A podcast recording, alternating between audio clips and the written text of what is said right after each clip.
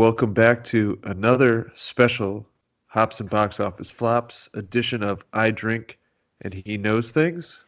Uh, we missed last week, which was uh, the long night, the big battle of Winterfell. But we're back and we're going to discuss that as well as The Last of the Starks. So here we go. And be warned, this podcast is dark and full of spoilers. Hops and Box Office Flops. A place where we can celebrate the underdog films, the bombs, the disasters, the much maligned movies that have drowned in their infamy. So please sit back, grab a beer, and enjoy the show.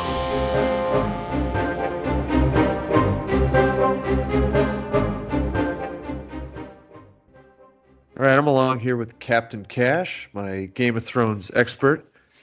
We're going to discuss the third and fourth episodes of the final season of Game of Thrones. So, immediately, right off the bat, what'd you think? Too dark and a return to form. Those are my thoughts. Short as possible. So, you didn't like Battle of Winterfell.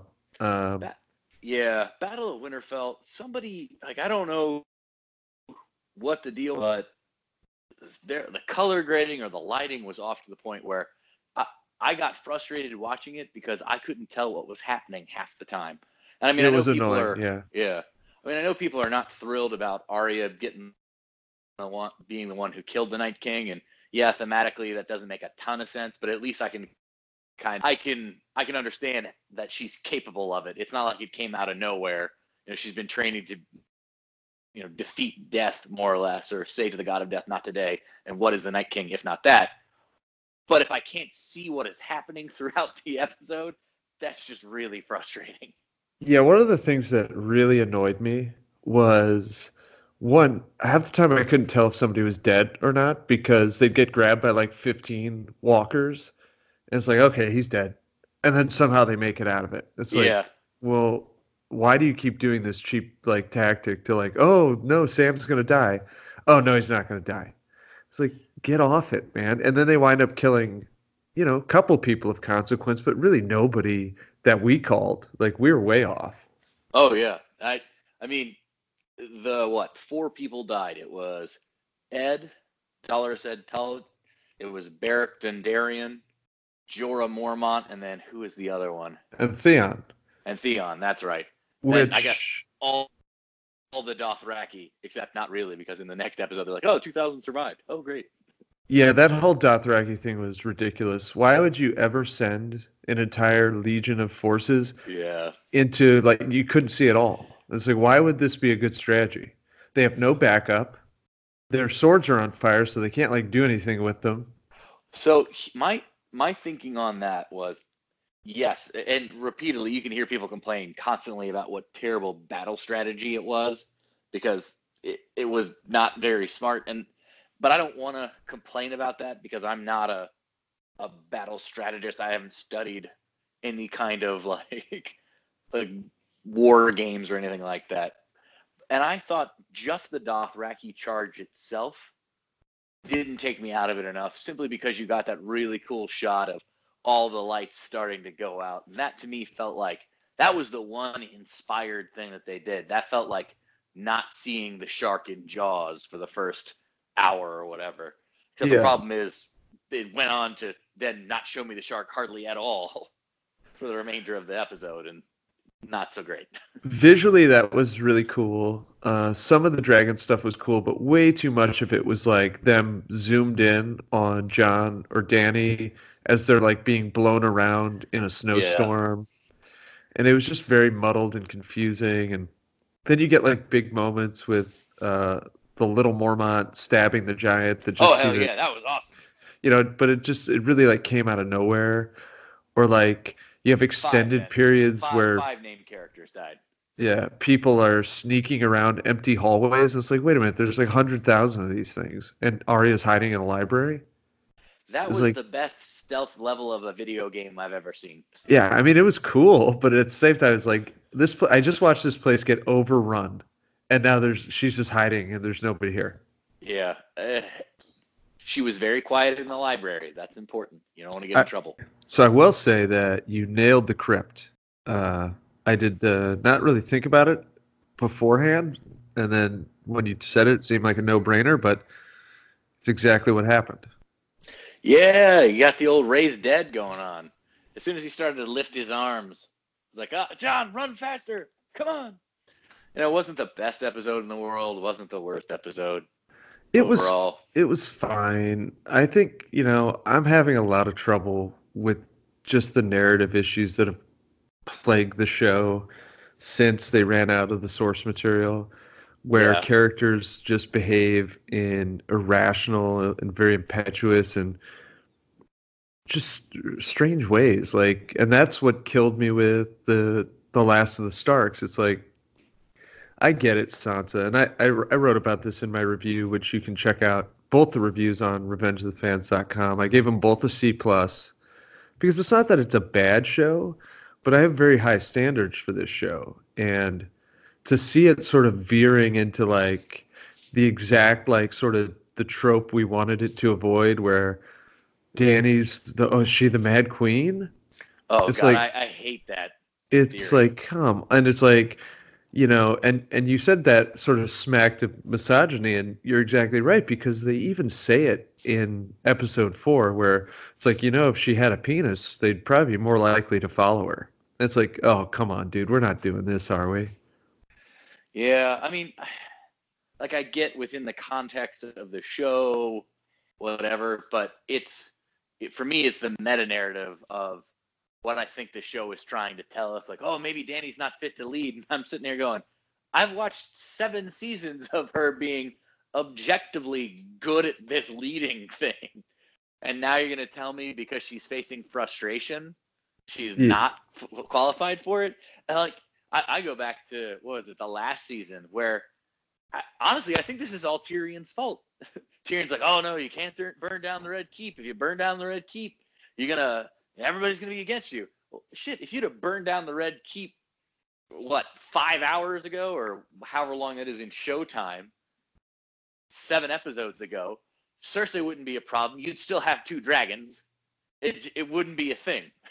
yeah it's uh a lot of people giving terrible advice. Tyrion is like discernibly dumber than he used to be. Yeah. uh, but they're just hammering this point like like to the point of like nausea like oh maybe she's not fit to lead. Did we really need two conversations with tyrion and Varys about this subject? Which brings me and i'll just bring out this wild speculation now because it got to the point where watching the episode is like i think Varys is working for cersei like he can say i'm in you know i support the realm and all that garbage but he's driving this wedge so hard it's Oh, hard for yeah. me to believe he's working in in anyone's best interests besides his own I would be surprised if he's working for Cersei in the long term. I wouldn't put it past him to let Cersei get a quick leg up if it meant that Jon could take over and then ultimately Jon gets to win. But like the, the thing that drives me nuts about oh who's the Mad Queen, dude, that's obviously Cersei. She blew up the Sept of Baelor. She murdered multiple families. She murdered all of Robert Baratheon's bastards. It's kind of like I know who the bad guy is, and it's not Dany. Uh, it's it's sort of striking because you got a guy like Davos, right? And he's technically not in on these conversations because he'd have a bit of an authority on what a mad king is Oh, sure. because he witnessed his friend's descent into utter madness. Like yeah. his friend sacrificed his own child. now to, to be a fair, god. Davos wasn't there for that. No, feel but like I mean, Davos he, would have stopped him. But you know, he knew it happened after the fact. So like he Yeah. saw what real madness was. Like to me, she's going through growing pains because she's suffering tremendous loss on the road to this and are like oh and it's her destiny and da da da and only weird you know tyrants speak like that it's like dude i think you're selling this a little too hard yeah, and I, I think some of that is Tyrion also screwing up because when Sansa says, you know, why should she be queen? I feel like Tyrion goes, uh, she ended the slave trade. She she actively works to make sure that there's less overall suffering in the world. Yeah. She's genuinely a good person. She doesn't necessarily want this solely for the power. She wants this because she thinks she can use the power to make the world fairer. And she has the dragon, well, now dragon, to enforce it. And I'm just like, ugh. It's yeah, like where is that backup? Like you have just mountains of evidence that she's doing this for seemingly the right reasons. And now they've just been cast aside and it's like, well, it looks like she's crazy. She's got crazy eyes. It's like, Ugh. okay. Ugh. Then why Yeah. did you spend seven seasons convincing me like this is the path that she was on, only to then be like, well, these two girls don't get along and maybe she is crazy. Uh, that's the other thing. Like, I, struggled to like Sansa, and I mean, they, they've done a lot in the last. Uh, I mean, season what was it four? Uh, well, give me what was happening. Sorry, I cut off there. Season like what is it? From season four and five, they did this very clear arc where she's getting smarter and she's understanding the game.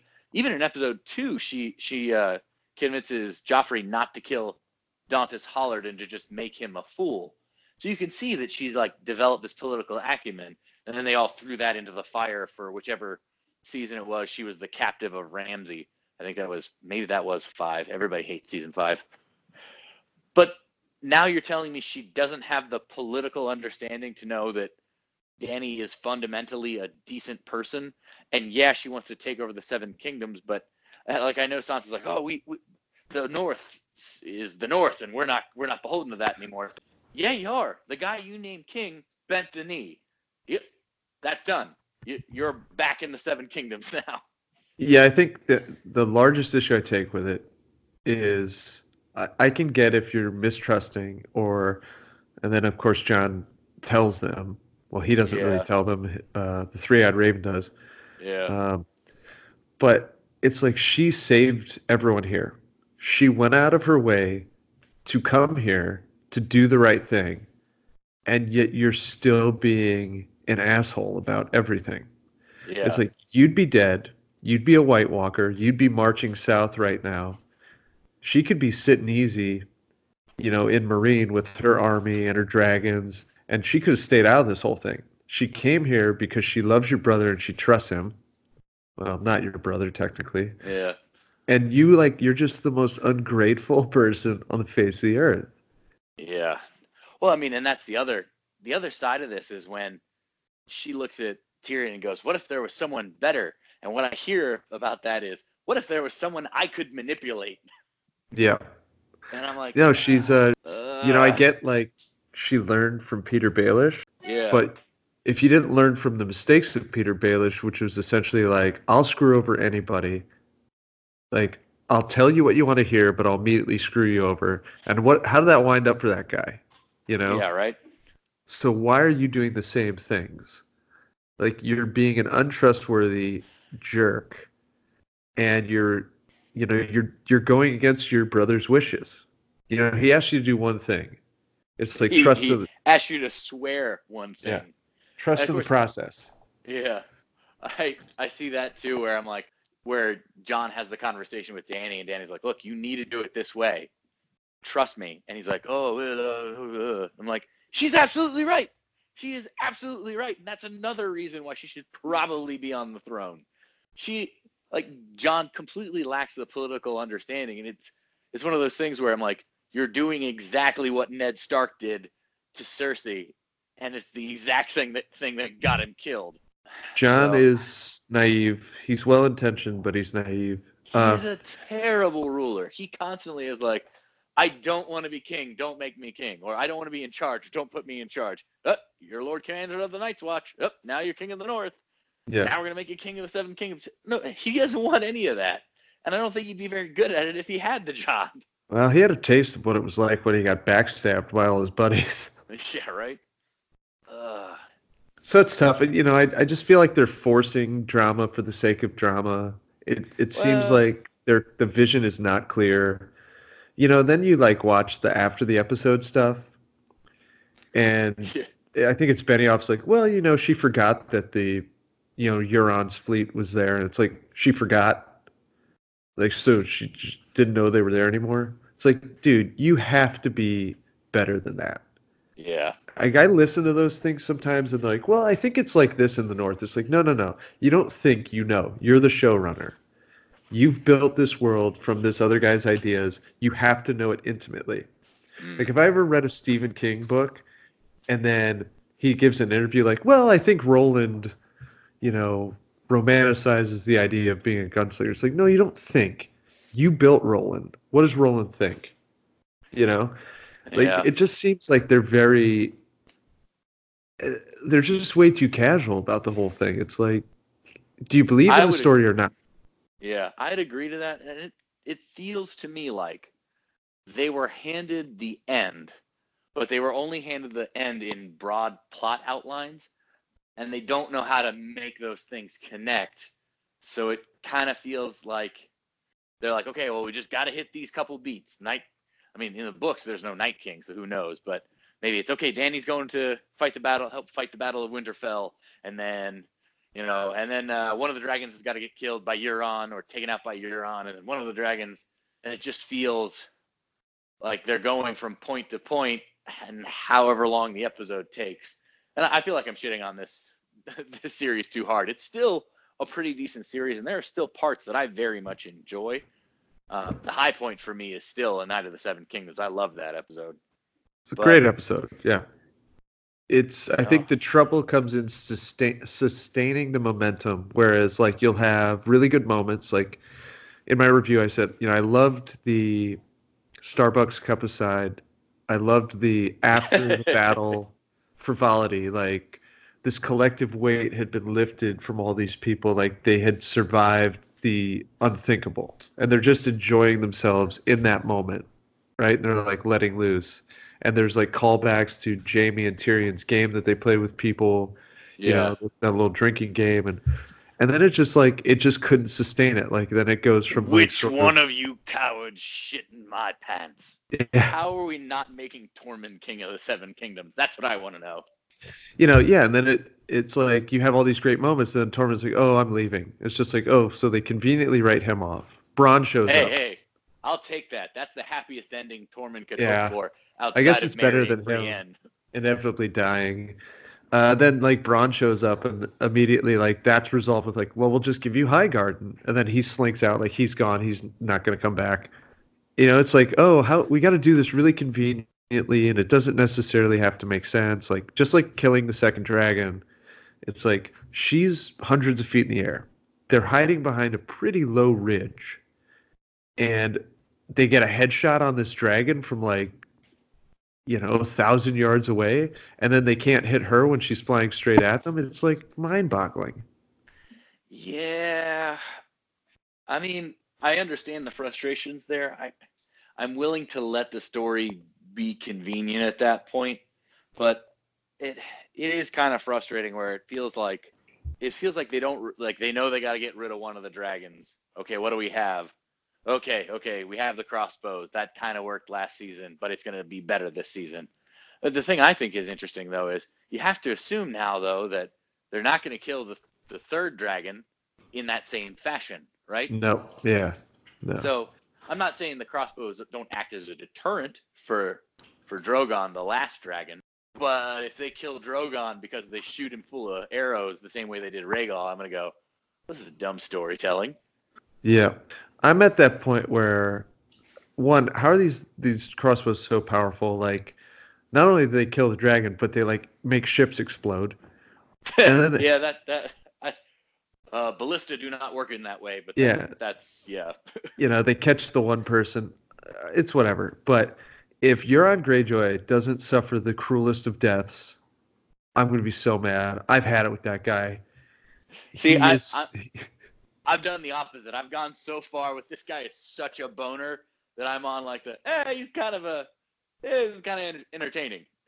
he's he's Deus Ex bad thing happens to the characters we like. Yep.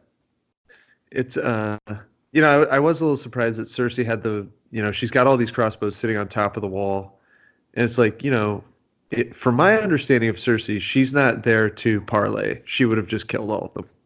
Yeah, I I was a little confused when Tyrion walked forward, and that was, I think that was really well done by Dinklage. Like the acting there of, I'm going to do a thing and it might result in my death, and I don't know how I feel about that, was written all over his face. But for then, for me to think that Cersei, who very clearly is about to declare an act of war by murdering Missandei or executing Missandei, that she won't kill Tyrion when she has the chance, when her whole life, maybe not her whole life, but you know, a huge part of her motivating factor is the hatred she has for her little brother and how she wants him dead. And I'm just like, yeah. I actually thought that was like the perfect if you're gonna kill Tyrion, which I don't think he's gonna actually die, but that's like the perfect way for him to go. And then mm-hmm. it's like this huge incentive, you know, for even more of the comeuppance. You know, because the Jaime thing, I thought, you know, it was like I get it. I thought it was stupid, but I get like when faced with her certain demise, he has like, you know, his heart betrays him because you know, in the end, he he always loved her.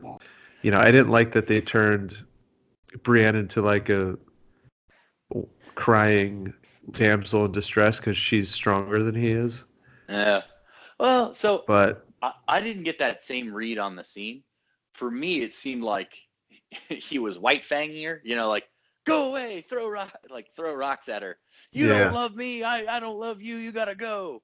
But and my read in the scene with Jaime was that he was. I, I didn't get that he's going back to Cersei because he loves her. I got I got that he was going back because he feels like it's his responsibility and he's got to end it now. But you know, I don't know. Maybe because if you watch the the behind the episode or whatever, the double D's talk about how oh he is uh you know he's addicted to Cersei and he's got to go back to her and I'm like if after all of this, yeah, you go back on all the progress that Jaime has made. Uh, I mean, you think about know. it. If she kills Tyrion there during a parlay, right? She's committed the you know a, a huge sin. I mean, he knows all about committing sins when it comes to betraying people in a, in a fashion that's not befitting of your of your role. But that to me gives him a very strong incentive to go all right i'm ending this now yeah like she she cannot she's out of control you know she fired upon a, an unarmed man who happens to be the you know my brother who i love very dearly yeah i feel like that should have happened when she blew up the Sept of Baelor two two seasons ago that should have been like oh wait nope you did the yeah, exact yeah. same thing i murdered Aerys for yeah, and I, you know, that's when he knew to me. So like to say he's addicted to her after he's seen what she's become. Yeah. It's a little it's a little off for me. But that's all about the character motivations getting twisted and I think people yeah. regressing throughout the episode. Like Varys totally regressed to me. Because nothing that's happened with her thus far in their journey, like he should be helping her. He should understand why she's not listening to him. Not be like, oh, I should commit treason as quickly as possible. Mm. You know, like either you're smart or you're not. And to me, it's like if I'm Tyrion, I'm like, dude, you better shut it up, or I'll I'll make sure you get hit on your way out. Yeah. Because you're no well, good to us if you're just going to be a, a sellsword who ducks and runs when, on the quickest sign of trouble. Yeah, exactly. Uh, so, well, lingering questions. What do you think? I mean, the big lingering question is how does this all play out? Uh, I'm still of the mind. Well, I've, I've begun to doubt it, but I really do think if they basically go back on seven seasons of storytelling and just establish that she's no better than her father, when very clearly that's not who she is, and that's not who Rhaegar was. That's who her brother was, her other sure. brother, Viserys. Then I think they've done themselves a huge disservice, and people aren't going to be very happy with that. I think they'll yeah. rule together. So that's I my... don't think they rule together. I think my wild speculation. Next episode is the big battle against Cersei, and I think there's a high likelihood that they win, but that the following episode it's Dany and Jon, and there's then it becomes the ultimate decision between one or the both of them. And at that point, either Jon's going to get murdered by Dany or someone else is going to murder Dany on Jon's behalf so that he can be put on the Iron Throne. You know, That's where I think it's headed. as you say this, here's what I think. Sansa, in attempting to betray the queen, accidentally murders Jon. That that is a wild enough speculation that I can accept it. Now, I'm not saying that's you know, I that'd be crazy if it happened, but to me, the way Sansa's behaving, she deserves to suffer, like with the understanding that she screwed everything up. Like she's not seeing the bigger picture. She's being petty. She's gonna do something dumb. She's already done something dumb by telling everyone. Yeah. So, you know, because that's irrevocable now, that changes everything, and you know, that's it's gonna it's gonna divide the the base. Like, who wants to support Jon? Who wants to support Dany? yeah. You know, and it's it's a clear choice for for many people because Jon is the North. He's well respected. He comes from a lineage. So even though you know the revelation will come out that he's Rhaegar's son, he's still a Stark. So Yeah. Well, I want to know what happens to the Hound and Arya because the Hound and Arya road trip is almost always enjoyable. well, I'm there's- curious to know where Arya specifically says that she's done. She's gonna go do a thing in King's Landing and she's not coming back. And after they had her murder the Night King, it seems unlikely to me that they'll let her murder Cersei too. No, I think you'd have people real mad about that. It had, I mean, the prophecy foretold that it has to be, you know, she's going to be murdered by her younger brother. So Yeah, I'm pretty sure that based on Arya killing the Night King, the prophecies don't mean anything anymore. true. Was wasn't there also there's a prophecy about Dany and she's betrayed three times, Yeah, I don't exactly know how that works. And and the depending third on- one's for gold. Yeah, there's one for love, one for gold, one for something else. So but who do you depending think? on how you look at it, she could have already gone through those three betrayals. Or yeah, because you know who gold sounds like to me, the one of the Nutless Wonder. That bald eunuch. Oh, he wouldn't do it for money. Well, you know, he is. He's a merchant of his own profit. Yeah, no, He's that's, always positioning himself. that's fair. The big fish fish eat the little fish, and I keep on paddling. Yeah. So, yeah, we'll see. So, uh, any wild predictions? Because I do have a couple. Uh, Grey Worm's obviously going to get destroyed by the mountain. Which wild, pre- wild prediction. I, I expect the opposite. Not only will Grey Worm not be crushed by the mountain, Grey Worm will take out the mountain, and Sandor Clegane will never get his his Clegane bowl. if I don't That's get where the I'm at with this season. if Grey Worm kills the mountain and I don't get Clegane Bowl, that Star that Starbucks cup is going to be the least of their problems. They already edited that out. That's not a thing anymore. yeah. Do not rob me of the Clegane Bowl. I listen. Based on how things are going, that is where I'm at. Predictions predictions based on what I know from the books mean exactly nothing at this point. Yeah. I mean, they've been pretty into subverting expectations over this first four episodes, and not Yeah. really, I would say, for the better.